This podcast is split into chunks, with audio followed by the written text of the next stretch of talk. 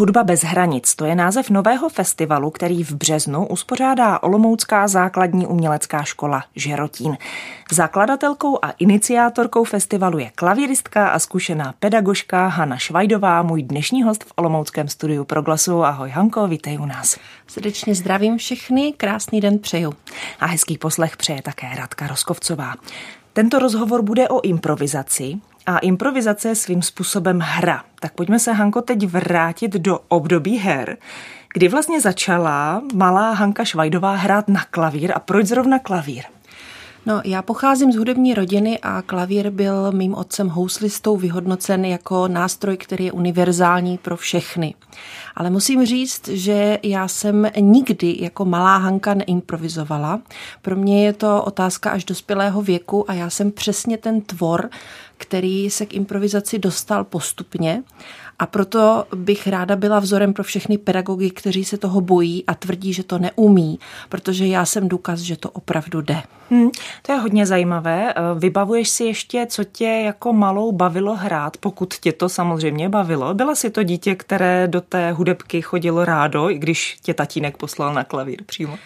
No já se přiznám, že jako malou mě to bavilo, ale potom eh, jsem cítila uh, takovou jako nedostatečnost, protože jsem z hudební rodiny, všichni byli starší, všichni to uměli líp. Přiznám se, že jsem eh, absolvovala ještě v hluboké totalitě, takže tenkrát ty možnosti, které mají třeba dnešní děti na tu prezentaci, nebyly a mě to prostě chybělo. Já jsem měla pocit, že nevím, proč bych měla cvičit, když to nikomu neukážu já jsem vždycky ráda hrála lidem a ráda jsem sdílela s lidmi krásnou hudbu. To je taková moje motivace. Hmm. A řekla bych, že ta improvizace vlastně s tímhle životním přesvědčením dost souvisí. Naprosto. A když řeknu, že jsem se k ní dostala až eh, v době svých zhruba 30 let, tak uh, uvidíte, že jsem přesně ten typ toho konzervatorně nebo vysokoškolsky vzdělaného člověka, pro kterého notový zápis je prostě alfou a omegou a svými profesory uh, chci říct, že jsem je milovala a ctím je, ale prostě byla jsem vedena k tomu, abych uh, vnímala a ctila notový zápis. Nikdy jsem opravdu nebyla ten člověk, který by sám od sebe si něco na ten klavír jen tak zahrál. Mm-hmm o tom, jak se to dá udělat a jak vlastně motivovat své žáky k tomu, aby se nebáli improvizovat jak možná také vysvětlit rodičům, že improvizovat na hudební nástroj je normální, že nemusí všechno být jenom ukotvené v notách, tak bude další část našeho rozhovoru, ale Hanko, ty jsi přinesla do studia tři hudební ukázky, všechny si natočila sama na mobil v hodinách, jsou to tvoji ano. žáci, kdo nám budou hrát. Tak prosím, vyber tu první, kterou bys chtěla začít a trochu nám ji okomentuj, co si pustíme, co uslyšíme. Všechny jsou z minulého týdne. Eh, když jsem dostala zadání, že mám přinést ukázky, tak jsem přemýšlela a sáhla jsem teda potom nejbližším. Minulý týden v pátek jsme měli objednaný komorní sál z Šerotín, protože jsme měli besídku a tak jsme si tam předtím chtěli trošku zahrát a máme tam vedle sebe standardní křídlo Petrov na hraní a rok a půl tam máme ještě nádherné pianíno z projektu Piana do škol, nadace Petrov a Komárek Family které jsme získali pomocí darů. A máme teď vedle sebe dva opravdu velmi krásné nástroje, které spolu nádherně zní. Takže od té doby hrozně rádi hrajeme na dva klavíry.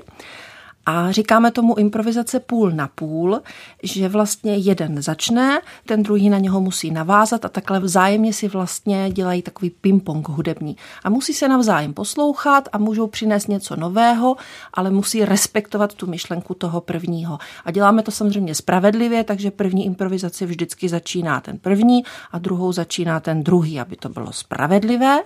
No a teď v pátek se mi po sobě sešli nečekaně dva eh, zdánlivě neslučitelní pianisté, a to malý Vašík Martínek, který má 9 let, a Viktor Skipala, který u mě studuje teď skladbu, ale už je na konzervatoři v Brně jako klavírista, který je vysoce zdatný improvizátor.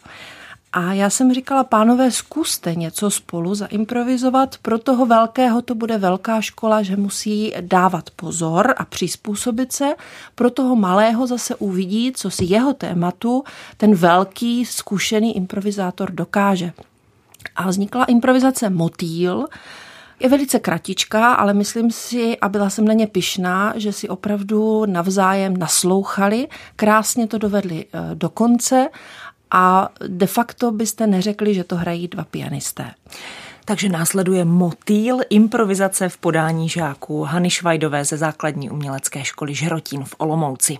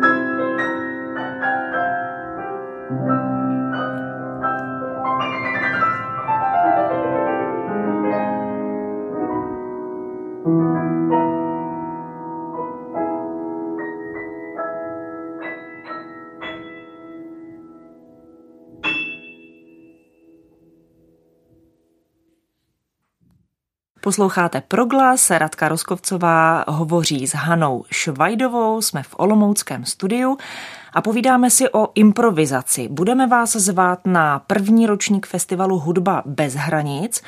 Než se tak stane, um, Hanko, ty jsi mluvila v tom prvním vstupu o tom, že ty sama se dostala k improvizaci až třeba ve svých 30 letech. To znamená už jako zkušená kantorka v podstatě. Ano.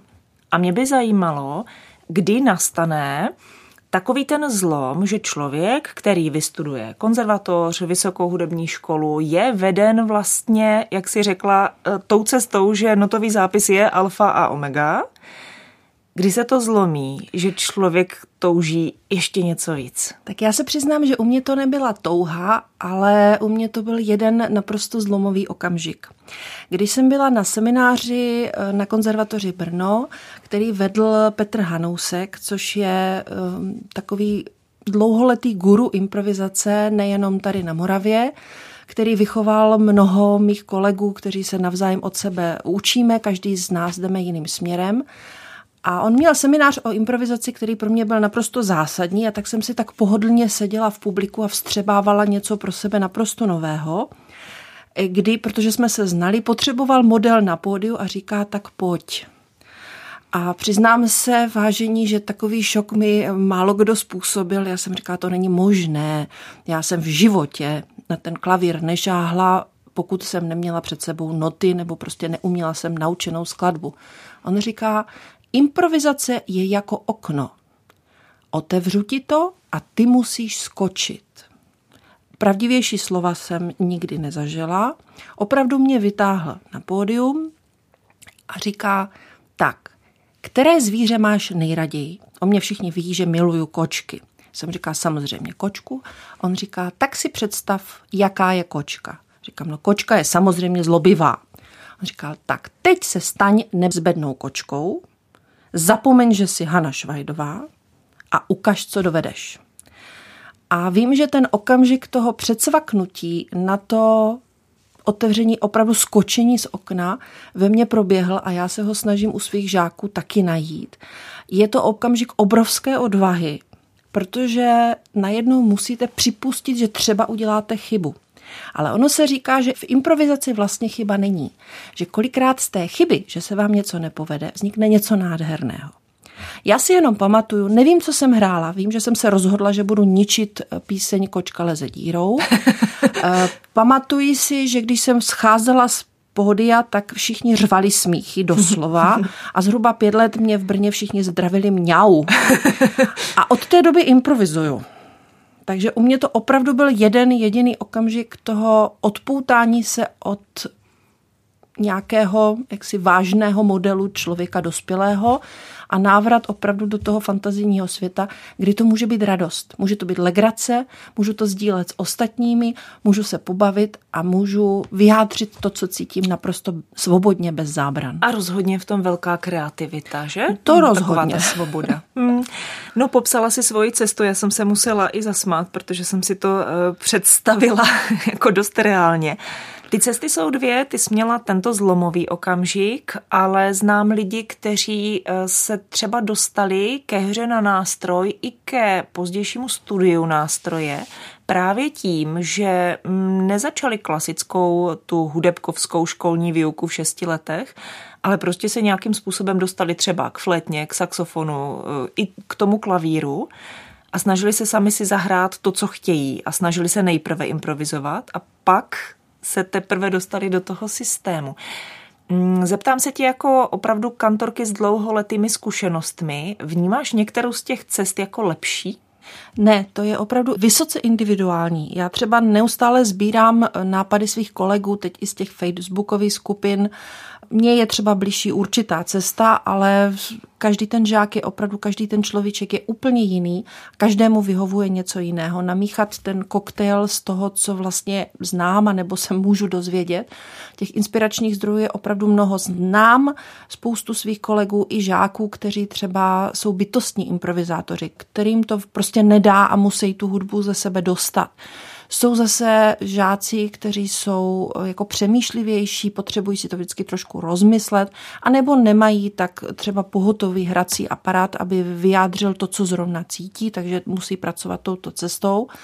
Zrovna z toho motýla Vašik Martinek je spíš skladatel než improvizátor. On si všechno potřebuje promyslet, to úplně vidíte, jak za těma očičkama tam ten zvláštní svět se prostě otvírá ale když má ten prostor, že si to může rozmyslet a rozvrhnout, tak potom z něho výjdou neuvěřitelné věci, takže já jenom hledím. Já říkám, že nejsem improvizátor, že já opravdu jenom otvírám to okno a motivuji, protože většina mých žáků, zejména těch větších, dneska umí tak asi tisíc procent toho, čeho bych byla schopna já. Mm-hmm.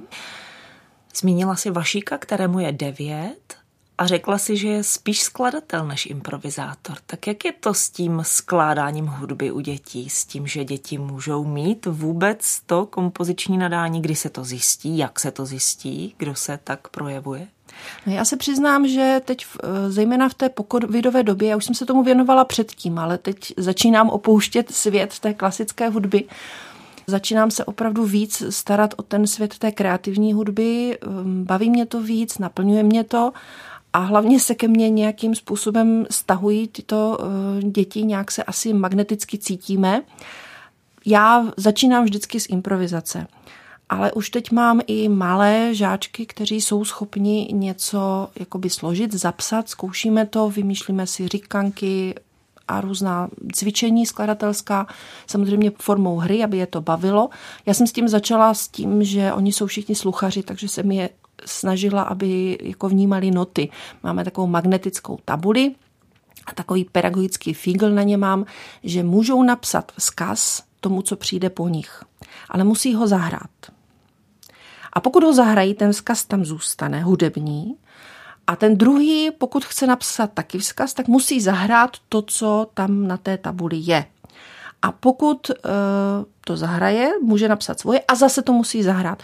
To je taková pojistka, protože oni si psali strašlivé skoky a, a byli na sebe hrozně zlí a strašně se těšili, jak ten druhý to nedokáže. A, a pak slyší říkala, to dítě? Slyší to dítě toho nástupce nebo eh, odejde no, domů? Můžu, a jim už... to, můžu jim to nahrát, většinou jim to nahrávám. Jo, a pokud je tam jiný vzkaz, tak bylo jasné, že to uh, zahrálo, ale my teď hodně používáme ty nahrávky, takže jim to jako nahrávám a oni si to zkouší a vždycky si tam můžou podepsat, napsat tam, jako, že to je jejich, aby to bylo jasné, kdo teda ten vzkaz posílá. A kolikrát jsou tam velmi pěkná témata, s kterými třeba potom následně pracujeme a zkoušíme to domyslet, protože samozřejmě na tu magnetickou tabuli se vejde jenom teda nějaké čtyři, šest taktů, podle toho, jak velké ty kuličky tam nasází. Takže si vznik... představuju ty dětské brambory, že jo? Ano, že to je tak. velmi krátký motiv asi. No, někdy, když eh, přiznám se, že když mi trošku dojde trpělivost, tak mu řeknu, zahraj mi to, já ti to tam napíšu. když už to trvá opravdu jakoby dlouho. Přece jenom neustále na hudebkách bojujeme s časem, ta tři čtvrtě hodina není nafukovací, takže se to člověk musí snažit vyvážit tak, aby jsme se dobře pobavili a taky něco udělali. Hanko, řekla jsi za mě velmi důležitou věc a sice, že k té improvizaci uh, nebo k té kompozici, pokud takto opravdu můžeme pojmenovat prostě to, že dítě tvoří nějakou skladbu a je to dítě, tak patří nějaké teoretické zázemí. Že to není prostě jen tak eh, puštění se, řekněme, do kláves nebo na svůj nástroj prostě zkoušení možností, ale že je asi, vnímám, důležité, aby to dítě třeba si umělo nějaké ty noty zapsat, že? Jak, jak tady s tím vlastně pracuješ? No ono je to postupně. Já začínám s improvizací opravdu od těch malých vlastně jakoby základní, Vedu je všechny, někteří k tomu tíhnou, někteří třeba zvládnou opravdu jenom ty základy, ale snažím se, aby si to každý opravdu zkusil. A ta teoretická základna vlastně vzniká postupně. Je to u každého zase jiné, někdo hýří nápady a stačí mu jenom říct, zkus se na konci vrátit eh, k tématu, jestli si ho pamatuješ, ono to udělá takovou pěknou jako tečku zatím, udělá to ucelenou. Neříkám teda tomu pětiletému děti, že formu, na to to neslyší, Některým řeknu zkus udělat uprostřed něco jiného, jiný příběh. My vycházíme vždycky z příběhu, eh, většinou teda improvizujeme nějaká zvířata nebo počasí, vždycky to musí mít eh, charakteristický příběh, aby se dalo vlastně s tím pracovat. Nejlepší je dát dvě témata proti sobě, dva rozdílné charaktery, třeba, třeba hladový krokodýl a nějaká světluška mu lítá kolem tlamy a podobně, to jsme taky dělali. Já se teda přiznám, že v mé třídě jsou děti zvláštní, oni jsou na straně predátorů. Draci krokodýly u nás vždycky vyhrajou. Možná pro představu, kolik těch dětí učíš, kolik jich máš ve své klavírní třídě? Já mám 20 žáků. Eh, letos jsem zjistila, že z nich mám 14 kluků, kterým říkám solitéry. Jsou úžasní, eh, někdy je to vyčerpávající, ale mě fascinuje ten jejich vnitřní svět a snažím se ho zalévat, jak to jenom jde. I když opravdu někdy mezi hodinami udělám jenom hluboký nádech a výdech, protože je to vysoce intenzivní, ale zase ty rozářené oči za to opravdu stojí.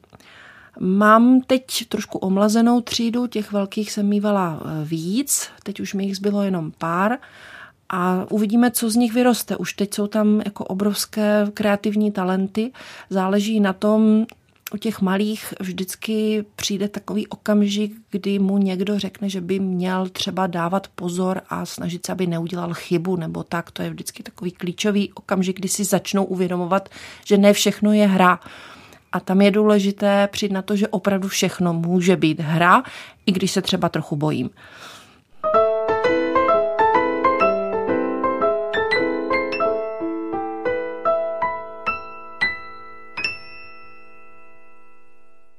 Na proglasu povídá Hana Švajdová. Mluvíme o improvizaci, o kreativitě, elementárním komponování. Hana Švajdová je dlouholetá pedagožka klavíru.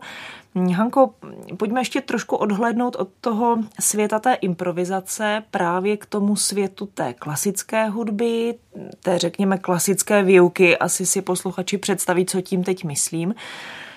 Mně se někdy stává, že se setkám s dospělákem, který řekne, já jsem chodil, nevím, pět let do klavíru třeba, nebo to je jedno, který nástroj, a e, vyjde nějaká situace, třeba nějaká oslava nebo něco, ten nástroj tam je a já, protože taky jsem muzikantka, tak řeknu třeba pojďme si zahrát a ta protistrana řekne, já nemůžu, já nemám noty. Ano, přesně to je ono. Eh, čím vlastně já jsem se k té improvizaci potom, jakoby po tom svém prvotním šoku vrátila. Člověk, který je klasicky vedený, vlastně v okamžiku, kdy nemá těsně nebo po vystoupení, vlastně nic neumí. Pokud se nenaučí další věc, a to je hra z listu, to je taky dobré.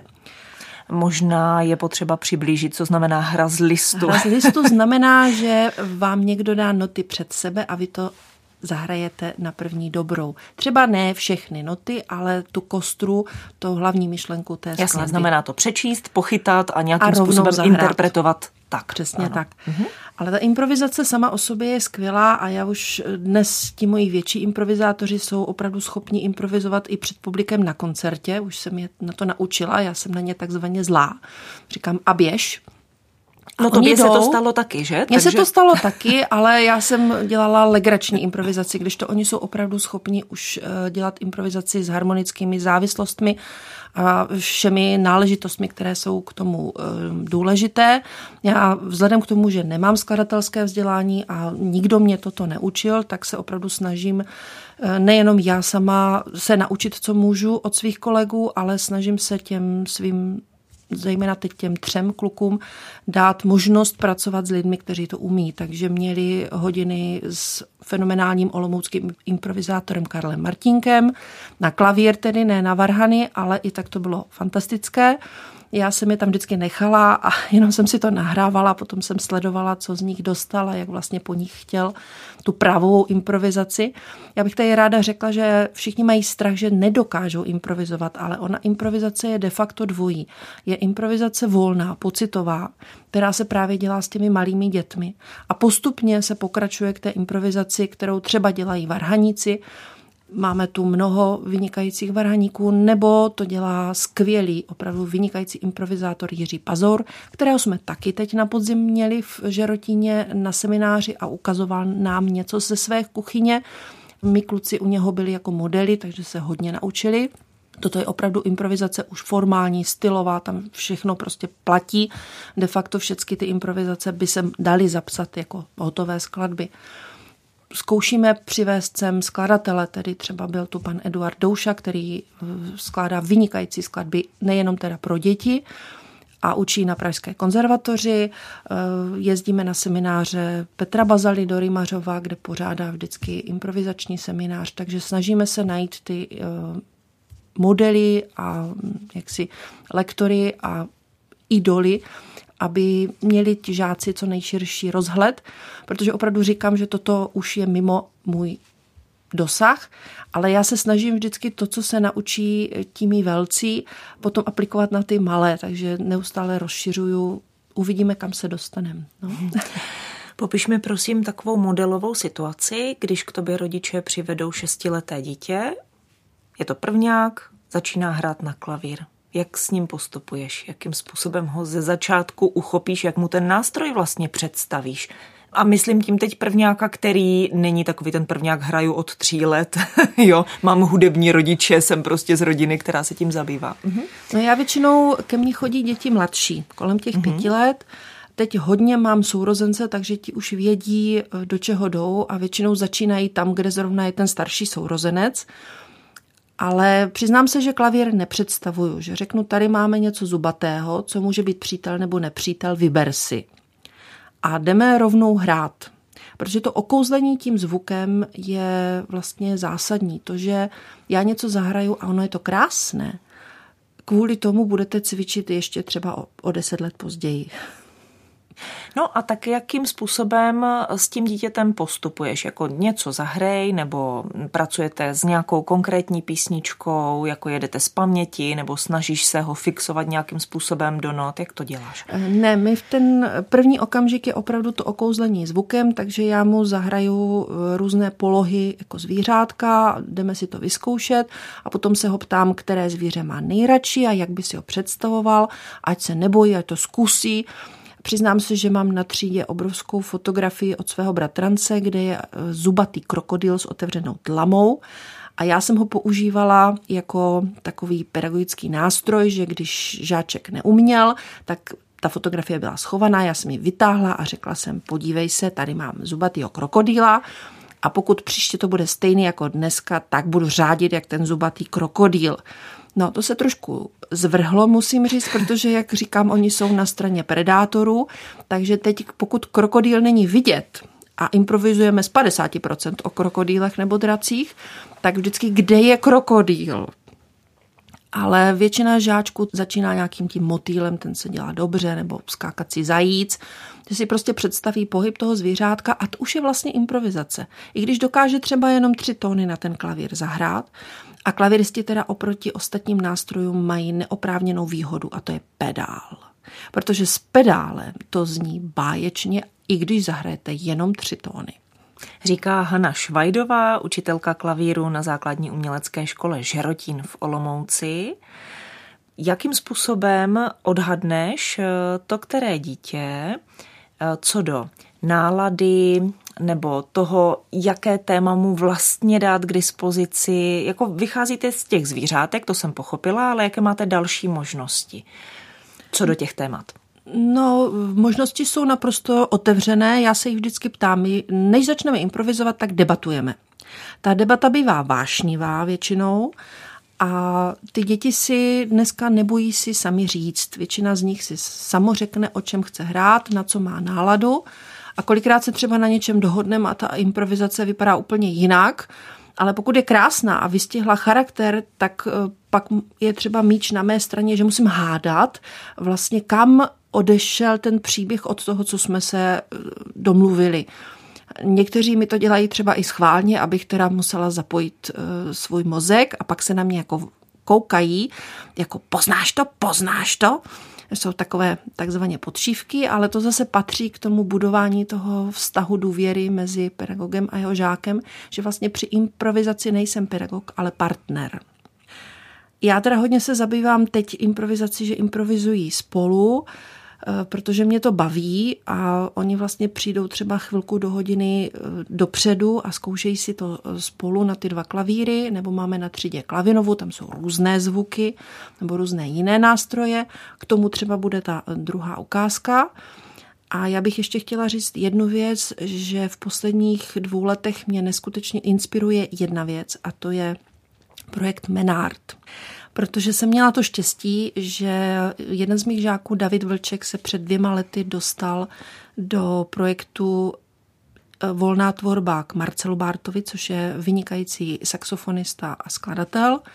A v letošním roce se další z mých žáků, Daniel Hodgkins, dostal do projektu skladba Beaty Hlavenkové, což je naprosto neskutečná škola. Musím říct, že něco tak úžasného jsem si ani nepředstavovala. Ona se věnuje neskutečně individualitě těch žáků a díky tomu, že ona sama prochází mnoha žánry a má skvělé vzdělání a ještě ho neustále prohlubuje a přemýšlí nad tím a její vztah k těm pěti individualitám, které tam má, taky od nich vyžaduje i teoretickou přípravu, aby navzájem si pomáhali, hodnotili se. Je to obrovská škola a já z toho nesmírně čerpám. A jsem strašně vděčná, že něco takového tady vůbec vzniklo. Takže děkuji Menard. Je to úžasné. Já myslím, že teď je čas pro druhou hudební ukázku. Popiš, co s nám přinesla, co uslyšíme. Druhá ukázka je z hodiny, která je oficiálně nazvaná Komorní hra 1 a já tam mám čtyři mládence zhruba kolem 13 let. Jsou to všechno kamarádi. Jeden z nich je od kolegyně Pavlíny Bonkové. A musím říct, že to jsou tedy opravdu ehm, takzvaní solitéři, jsou to velmi vyhraněné osobnosti a v těch hodinách je vždy opravdu živo. Ehm, my hrajeme čtyřručně, šestiručně, hráli jsme osmiručně na dva klavíry, to je strašně bavilo, ale pro toto se skupení eh, je poměrně málo skladeb. Takže já jim to takzvaně osolím vždycky jinak a letos od září na nich právě zkouším improvizaci. Což je zajímavé, protože jeden z nich je bytostný improvizátor, ale poněkud eh, když řeknu neukázněný, bude to působit eh, špatně. On prostě potřebuje svůj prostor. Další tři k tomu netíhnou, ale už přišli na to, že je to legrace. A v té ukázce já jsem měla teď v sobotu seminář o improvizaci v Zuž Bystřice pod Hostýnem a měla jsem tu středu už nachystané nástroje, včetně nádherného šamanského bubnu, půjčeného od našeho úžasného pana ředitele který pány velmi zaujal, takže jsem jim rozdala další nástroje. Jeden sedl ke klavíru, druhý ke klavinově, třetí si vzal ještě tam tam a zavelala jsem pánové teď šamanská Afrika. Nic víc jsem jim k tomu neříkala. Není to improvizace e, promyšlená, opravdu šli takzvaně na volno. E, inspirovali mě natolik, že jsem ještě vytáhla flétnu koncovku, kterou mám e, půjčenou od kolegy flétnisty a zkusila jsem jim tam něco do toho zahrát. Ty překvapené obličeje stály za to, ty vy neuvidíte, ale myslím si, že z toho taková opravdu radostná improvizace pro ty, kteří řeknou, že já neumím hrát podle pravidel, tak je to něco jiného, je to volné, ale je to šamanská Afrika. Hezký poslech.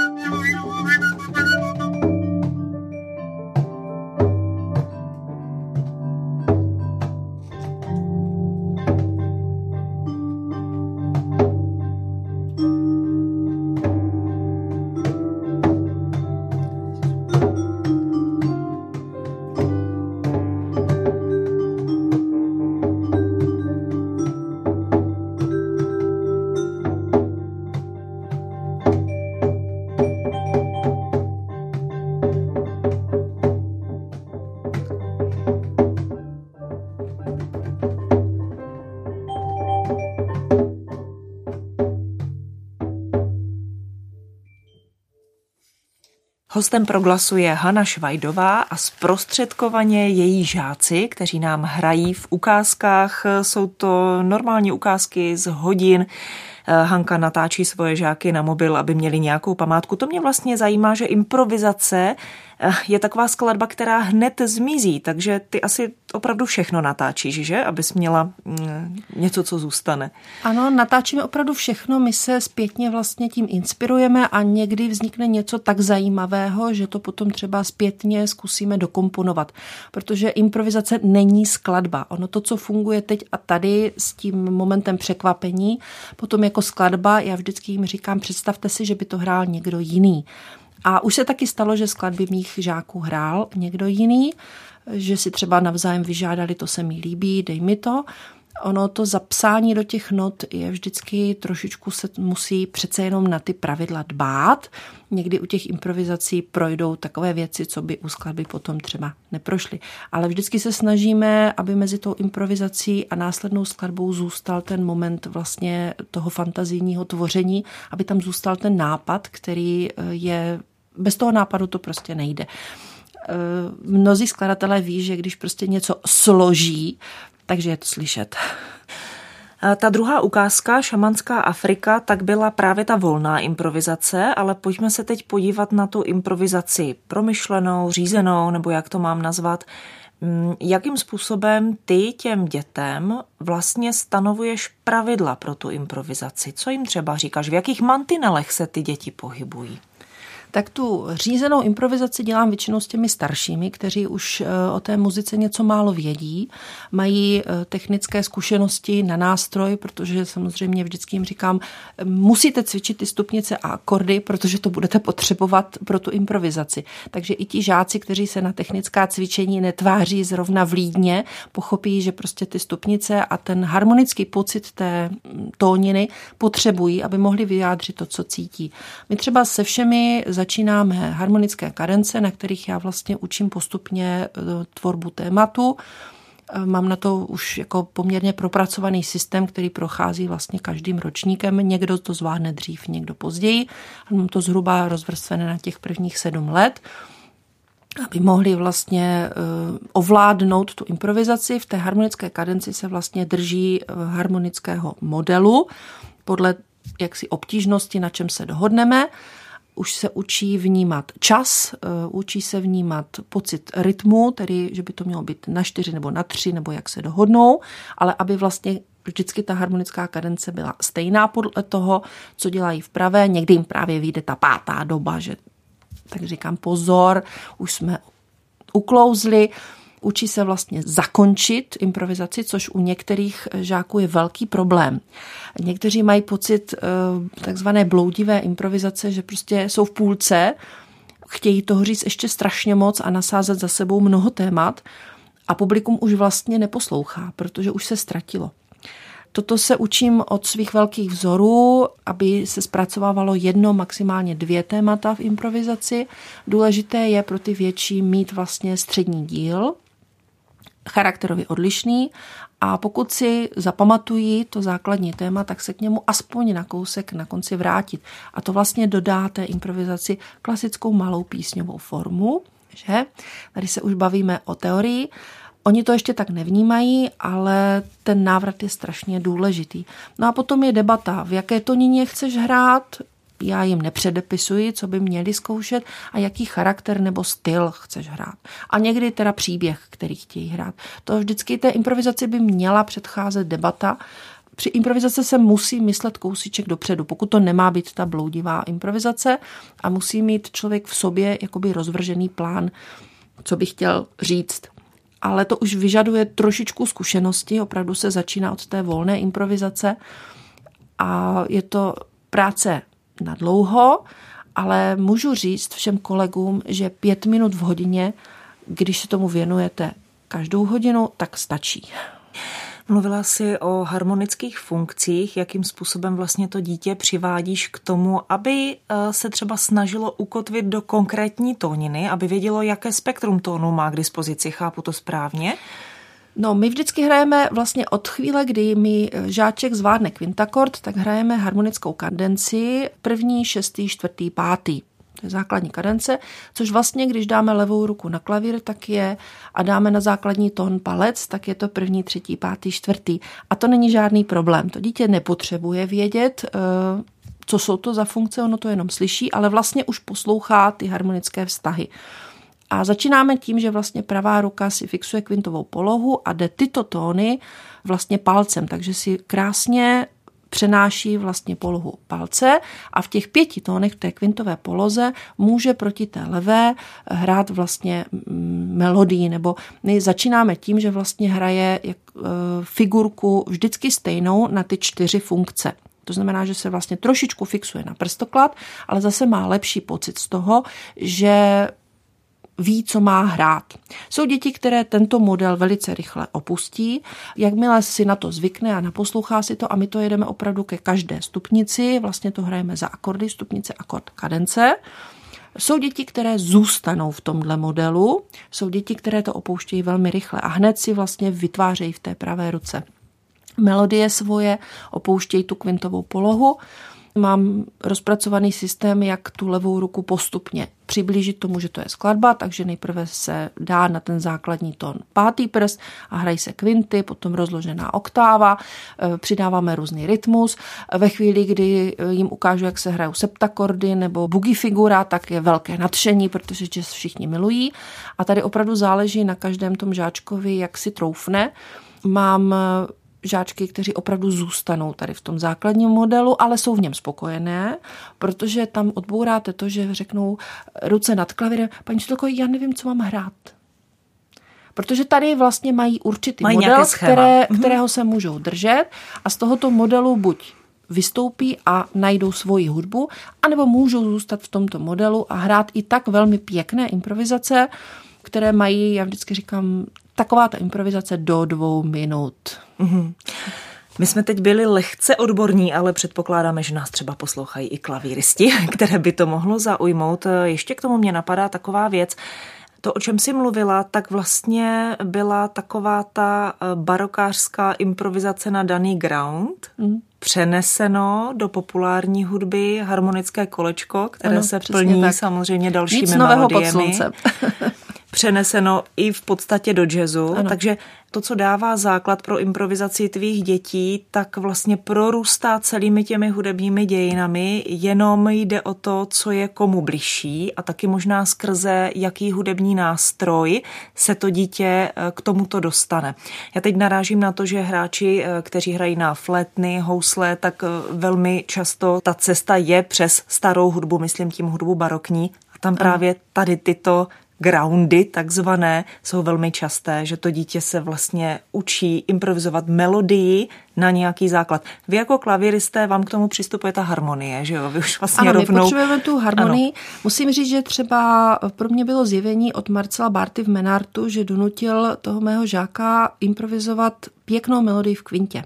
Mm-hmm. On je saxofonista a ti moji klaviristi ti využívají všech šest uh, oktáv samozřejmě, prohánějí to tam a zpátky, protože jsou opojeni tím zvukem. A on říkal, ale zamysli se a udělej to v kvintě. A nebo třeba i jenom na dvou akordech. Naučil mě, že se dá udělat improvizace na dvou tercích eh, kolísavých, malých, eh, to už je vlastně z jazzu. A když tam přidáte jazzový rytmus, který žákům vysvětlují, prostě hrej žába skáče má mě v blátě, mm-hmm. a mají jazzový rytmus úplně perfektní, eh, tak už vlastně mají jazzovou improvizaci. Levá hraje dvě tercie střídavé a pravá jde klidně v kvintě, jenom použije tedy ten blue tone a už to zní parádně a mají z toho radost. Tak abychom posluchače neochudili o tu třetí ukázku, mm. kterou si přinesla, tak prosím představ eh, tady tuto. Ta třetí ukázka je právě to, co teď zkouším nově ve třídě. Ti moji improvizátoři velcí eh, mají mnoho co říct a já se snažím, aby si naposlouchali právě i jiné nástroje. Takže k ním do hodin zvu od odvážných kolegů, žáky, kteří třeba přijdou úplně poprvé na improvizaci, ale mají chuť to zkusit. Měli jsme tam harfisty, měli jsme tam flétnisty, trumpetisty stále přemlouvám, říkám jim, že stačí pár dlouhých tónů, že ti moji už to doimprovizují. A tato ukázka je se saxofonistkou eh, Veronikou Bartákovou ze třídy Martina Peřiny. Tímto děkuji odvážným kolegům, kteří mě nepošlou k šípku. K šípku, přesně tak. Improvizuje na klavír David Vlček, ten má 17 let, je to jeden z mých nejlepších improvizátorů a také skladatelů. Eh, byl i v Menartu a jeho snem je filmová hudba. Oni se dohodli na tónině a pak zcela spontánně eh, udělali krásný volný střed i závěr eh, opravdu je to jejich druhá improvizace. Improvizovali poprvé ten předminulý týden a myslím si, že by klidně mohli jít někam rovnou vystupovat, protože se cítí naprosto skvěle. Je to nepřipravená improvizace, klavír a saxofon a doufám, že se bude líbit, protože já jsem z nich byla teda opravdu nadšená, co dokáží žáci základní umělecké školy. Música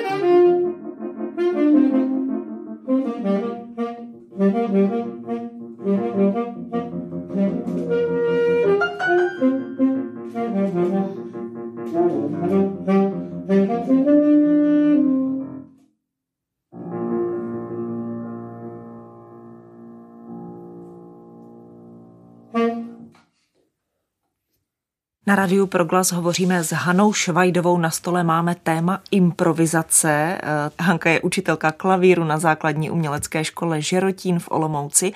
A právě tato škola bude pořádat festival, který ty si iniciovala. Ten festival má název Hudba bez hranic. Uskuteční se 9. a 10. března tohoto roku, tedy 2023 v Olomouci. Co se tam bude dít, Hanko? Eh, bude se tam dít eh, vlastně nevím co, protože je to takový výstřel eh, do tmy. Já už jsem dlouho uvažovala, jak dostat toto téma na půdu základní umělecké školy trošku šířeji, protože si myslím, že je to zapotřebí. V dnešní době jsou děti vedené k výkonu, k perfektnosti, jsou vedené k tomu, aby byly vždy precizní, měly vše promyšlené, a pracovali eh, na tom, aby byli co nejlepší, což není špatně. Nicméně teď zejména v té covidové a pocovidové době sleduji, že taková ta emocionální svoboda, to kreativní vyjádření jim strašně chybí a začíná si to na nich trošičku vybírat daň. A myslím si, že je na nás, učitelích základních uměleckých škol, abychom toto neopomíjeli a snažili se vrátit tu improvizaci zpátky, protože když to vezmeme, improvizace byla podstatou hudby až hluboko do 17. století. A to, že se vlastně hraje jenom podle not a že se hraje přesně a dodržuje se skladatelský zápis, autorská interpretace a podobně. To všechno je v pořádku. Ale pokud se pomine ta druhá složka, kreativní, která vlastně byla podstatou hudby, od těch prvních šamanských uh, řachavých skořápek, tak uh, si to na člověku vybírá svoji daň. A ten muzikant je člověk svobodný a kreativní. A i když je to jenom malý muzikant, tak potřebuje prostor, aby mohl ukázat, kdo je. Někdo víc, někdo míň. A tak jsem přemýšlela, jak dostat sem lidi, kteří se o to zajímají a dát jim prostor, aby něco zkusili. A protože máme na Žerotín naprosto úžasné vedení, v první řadě s naším panem ředitelem, magistrem Tomášem Kláskem, který vždycky, když přijdu s nápadem, tak se zamyslí a pak řekne, tak to udělej. A tím tomu moc děkuji, že mi věří tak jsme vymysleli eh, hudbu bez hranic. Ten název je dílem skvělého kritika, improvizátora a kytaristy Milana Bátora. Vymyslel mi ho na půdě Mikulovských klavírních kurzů, které se improvizaci věnují už velmi dlouho když jsem se mu svěřila s touto myšlenkou, že bych něco chtěla a že hledám název. A on je mistr slova a říkal, co tak hudba bez hranic. Takže taky děkuji. Myslím si, že to naprosto přesně vystihuje to, co bych chtěla. E, tento festival bude mít tři části. Je to, říkám, první ročník na slepo. Uvidíme, kam nás to dovede. Ráda bych, doufám, že se nám to rozšíří. Ta první část bude 9. března e, v sále Vlastivědného muzea Olomouc kde vypukne koncert Malí velcí skladatelé z Užerotin Olomouc. Myšlenka je taková, protože letos je skladatelská soutěž, eh, kde jsme vlastně v prosinci posílali skladby malých skladatelů a těch větších. Eh, na konci února budeme vědět, kdo se nám dostal do ústředního kola a ústřední kolo bude pořádat právě Zužerotin Olomouc eh, ve dnech 22. a 23. června. Takže to se sem sjedou ti nejlepší skladatelé z celé republiky a věřím, že to bude naprosto úžasné a moc se na to těším. děčtí skladatelé, ano, děčtí skladatelé. No, oni v porotě, sedí, v porotě sedí skladatelé, kteří jsou samozřejmě renomovaní. Ano a ti děčtí skladatelé těch opravdu nejmenších až po ty velké borce, kteří projdou do toho ústředního kola, sem přijedou a budou zde provedeny ty jejich skladby a budou různé workshopy. Takže vlastně ta hudba bez hranic je takový No, ono to vypadá, že to nebude regionální, protože mnoho mých kolegů z jiných, z už i z jiných uh, krajů se o to zajímá. Uvidíme, kdo se nakonec přihlásí. A my bychom právě chtěli, protože v současné době ještě nevíme, které ty skladby budou provedeny na tom ústředním kole našich malých skladatelů, tak bychom chtěli ty skladby provést na tom koncertě, aby opravdu byly provedeny a aby ti žáci měli tu nahrávku z toho provedení. Na tomto koncertě budou i skladby mých kolegů, i tedy moje, budou tam nějaké premiéry. Spolu účinkovat bude komorní orchestr Iši Krejčího, který diriguje právě Tomáš Klásek, který bude hrát skladbu mého kolegy Františka Kobzy a bude taky premiérovat skladbu jednoho mého žáka.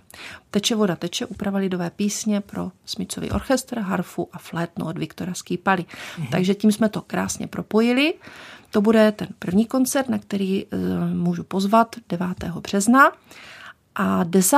března potom vypukne, doufejme, velké improvizování a skládání na půdě Zuš Žerotín Olomouc. Myšleno je, že budou dva bloky improvizační, kde bychom si chtěli zkusit eh, improvizace, které si žáci přihlášení přivezou a potom i nějaké ty hromadné improvizace. Máme slíbené právě harfisty, flétnisty, saxofonisty, třeba se i nějaký smyčec přidá, to ještě půjdu kolegy prosit, aby byli odvážní a chceme vytvořit půdu pro to, aby si mohli ty děti navzájem, i jejich pedagogové, i pedagogové, kteří třeba přijedou jenom se prostě podívat, co to tady vyvádíme, aby si mohli něco vyzkoušet, aby měli tvůrčí prostor, protože těch směrů je opravdu hodně, aby si mohli prostě kreativně tvořit. Pak by měl být eh, druhý blok skladatelský, kde by tedy měly být provedeny hotové skladby, protože spousta z nich taky právě posílala do té skladatelské soutěže. No a pak díky Karlu Martinkovi máme obrovskou takový bonusový bombónek a to, že od 15 hodin půjdeme na Varhany katedrály svatého Václava a tímto děkuji katedrále, že se k tomu postavila čelem a umožní nám tam vstup a Karel Martinek jim ukáže ten nádherný nástroj, který tam je a budou si moci vyzkoušet improvizaci na varhany, což je něco naprosto neuvěřitelného, moc se na to těším. Až uvidíme toho pětiletého človíčka eh, nad těmi varhanami, tak eh, myslím, že bude legrace, ale věřím, že pro děti to bude úžasná zkušenost mít s sebou takového improvizátora a ten nádherný nástroj v tom úžasném kreativním prostoru, který je naplněn vlastně tím duchem staletí a modlitbami všech lidí a nadějemi všech lidí. Takže na to se moc těším. Jak to dopadne, toť ve hvězdách. No, on je to festival improvizace, Je že? to festival takže... improvizace, takže já očekávám neočekávané a budu se strašně těšit. Hudba bez hranic pozveme v této souvislosti na webové stránky základní umělecké školy Žerotín v Olomouci, kde se můžete dozvědět další informace, případně kontaktovat přímo Hanu Švajdovou, která byla dnešním hostem na Proglasu. Eh, Hanko, jaké žáky bys chtěla po těch, řekněme, 10-12 letech, co u tebe stráví v klavírní třídě, vypouštět do světa? Ty, co budou mít z hudby radost. A to byla závěrečná slova Hany Švajdové. Moc ti děkuji, že jsi přišla k nám do studia. Bylo to osvěžující povídání a přeju ti hodně tvůrčí inspirace. Děkuji za pozvání a přeji všem krásný den. A ať jste stále dobře naladěni, přeje od mikrofonu pro glasu také Radka Roskovcová naslyšenou.